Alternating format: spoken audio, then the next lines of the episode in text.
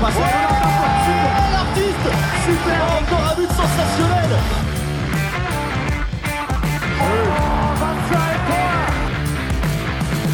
That's a brilliant bit of follow-up play by Mahe. Oh my goodness me, what a shot. Sagosen. Sagosen setter det hen! Han setter den! De er i semifinale igjen!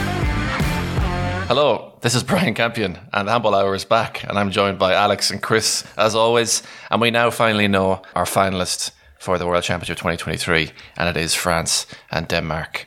After one pretty incredible semi final and one maybe slightly, no, not slightly, very disappointing second semi final, but we do have our finalists. So, how are you feeling, boys? Especially you, Chris, after your epic three match commentary day yesterday. Who would have thought it would peak with Germany Egypt in the opening game of the day? It was that was the best game of the day, right?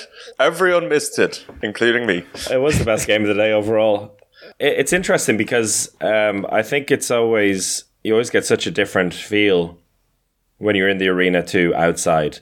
And I was kind of surprised actually uh, by what you guys were writing on WhatsApp about it being kind of a, a dud. So I've been thinking a lot about that and like why it would be perceived that way.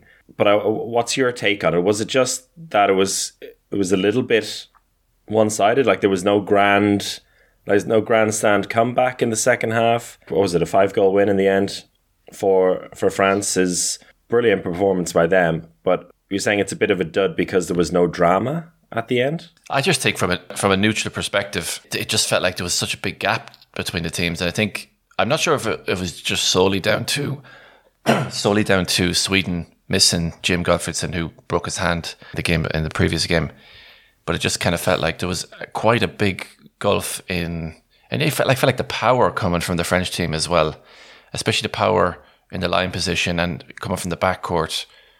It just seemed like there was a big a big gulf in class there. And just for for a semi final as a neutral, a neutral neutralist, as a neutral, um, it was just a little bit dis- disappointing in that regard compared to the drama we saw with the with the Spain game, the Spain Denmark game. That was uh, really your seat stuff. So going on semi finals that we've seen in the past, often the semi finals are the best games of the tournament because often the finals that they're it can be a bit cagey sometimes, but the semi finals the players are really going for it, and it just it was a shame to see Sweden maybe not living up to the expectation they set for themselves from the games coming into it. But I think we really saw yesterday how good France are. And any doubt that maybe Alex was having previously, I think you could probably put it to bed that we now have the two best teams of the tournament facing off on Sunday. For sure. And I think it's, you know, we give a lot of shit to Spain, uh, especially me, but they make it exciting, you know, because they have this never say die attitude. And there was about 15 minutes left in that first semi final, and Spain were down by five goals. And Paul Bray was on commentary saying, Oh, Denmark can start thinking about the final. And I was th- there like, have you ever watched Spain? Are you serious? Uh, You know, I was ready for that comeback and it, and it happened to an extent.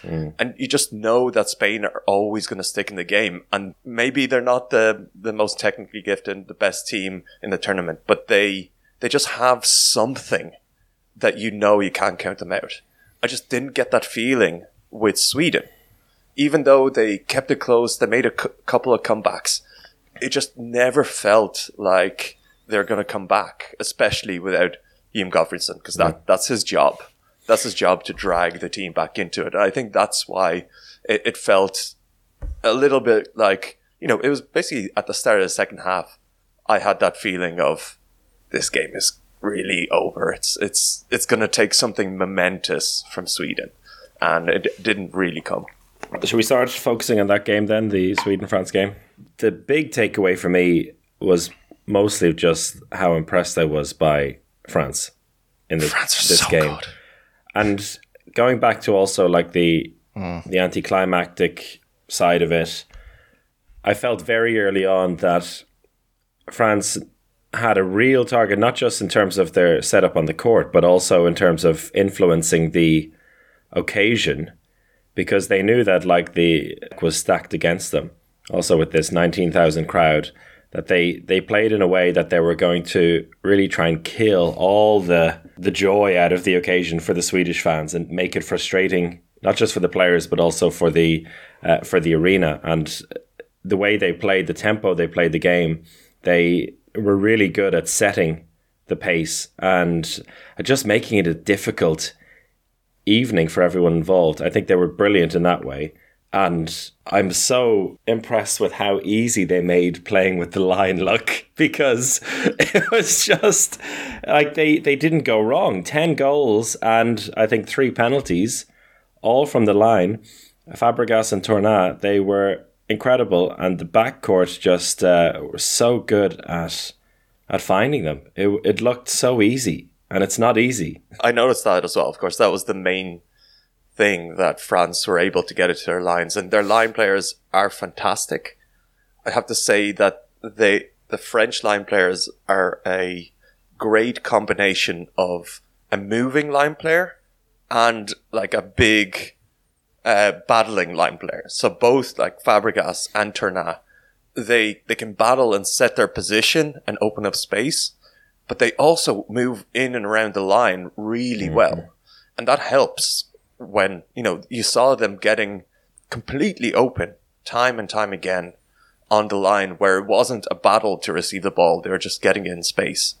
But what also helps is that France are probably the only team in this championship that have three proper jump shooters in the backcourt.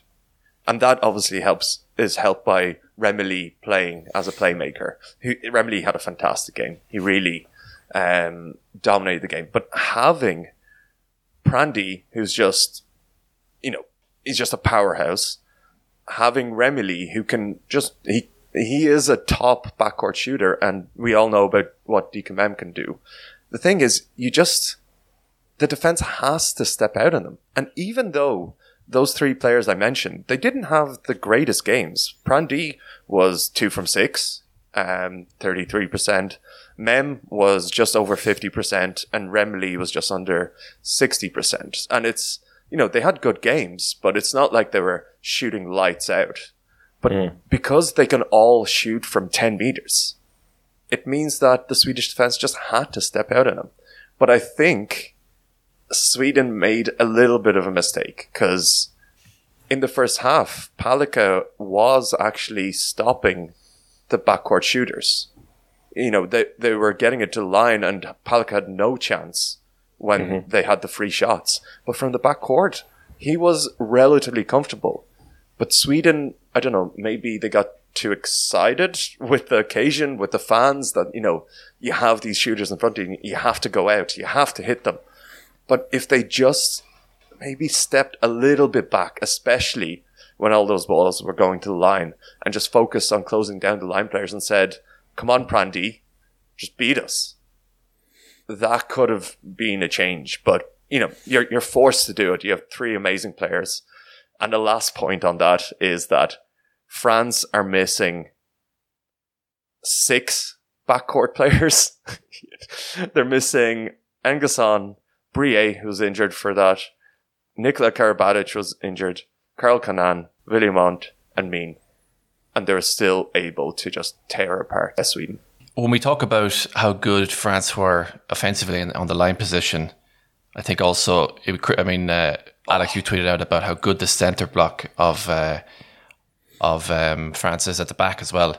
And when you compare that to how difficult it looked for Sweden to get the ball to their line at times, it was just like it just mm. sucked. I think all the all the power out of the whole team. That plus Jim gone out of the team is like they went from having a. I'm not. I'm not a much. I'm not a big man on CC engines, so I don't know what's a high CC engine. But they went from a, a certain CC engine, let's say I don't know, 200 to to 70 maybe. In, in Felix Claar, Felix Claar had a very very tough day. I think. Yeah. I think he was was he three from nine or in the end. So they, they needed him to be the guy who stepped up, and it, it just looked like he didn't have it, didn't have it in him at all, and he was completely swarmed by the by the French defense. But yeah, uh, they looked like an absolute, they looked like an absolute juggernaut out there, and um, And also, it helped, helped him also that Gerard actually defi- decided to play a, a game of handball today Yeah. or yesterday. Finally. Um, when, he, when he turns up, you know, you know France are going to be very difficult to beat. Vincent Gerard going so in the pr- two previous semi-finals against Sweden, four saves from 48 shots, 12 saves yesterday, 32%. Um, just two more things that really stood out for me during the game. France and their transition defense was amazing. Like they they didn't give Oh, yeah. Sweden anything on the counter, but also Sweden forgot about their wing players on both sides because we were talking about, you know, you can't, you can't cover everyone in defence, but there was a very early hint that you know Dylan Nahi is is Yeah. a streaky wing player. He missed his he missed his only shot from the wing. Give up the wings. I think Palicka would rather face Yannick Lenne or Yanis Lenne and Dylan Nahi ten times than uh, face Fabregas. And and yeah, I mean that, it happens all the time. They they they could have given up the wings there and see how that goes. And on the same side, the backcourt players, you know, with their whole transfixion on not having Ian Gottfridsson, forgot that they have some of the very best wing players in the world. Hampus Wanne ran up and down all day, didn't get didn't get a touch. Finally, got two goals right at the end, and uh, Daniel Pettersson was brilliant. But again, he had to wait thirty five minutes for his first two shots. Uh, so I I I've, I was a bit flabbergasted by that because I'm pretty sure the wingers would have had their opportunities, and uh, then it could be a completely different game. But not to be. I think France were just were were dominant really physically as well as tactically um, in how they delivered.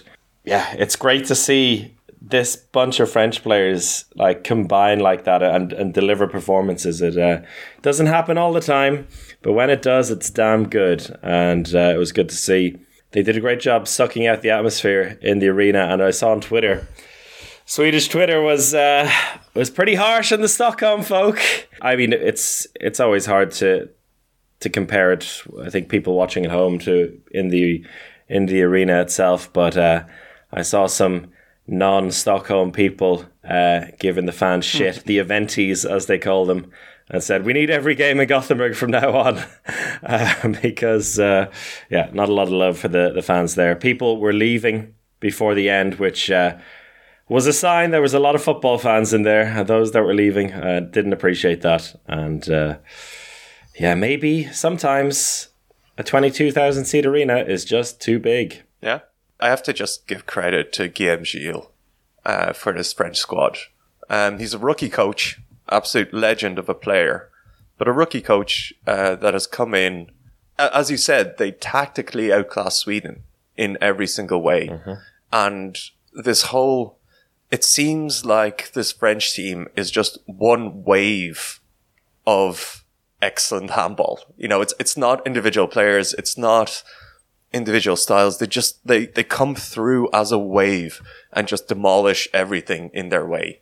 And I think a lot of that comes down to Guillaume Gille, and he should definitely get a lot of credit for how this French team is playing. If you've signed up to our Patreon, you'll know that you we've had this uh, Discord server uh, or Discord. What do you call it? I'm, I'm such an old man. Discord, server. Yep, Discord. Discord server is fine. You had it.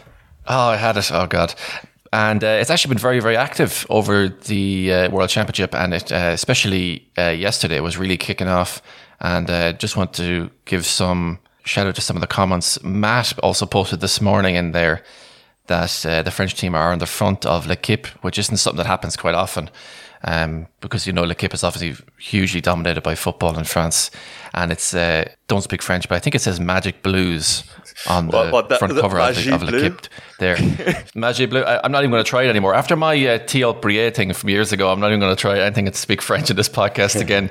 But uh, d- did you know that Le- Les Experts or whatever finished in 2018? So is this their new name now? Maybe the Magic Blues. I think it'd be Magic quite Bleu. nice actually, wouldn't it? I like it. Ah, that's a nice name.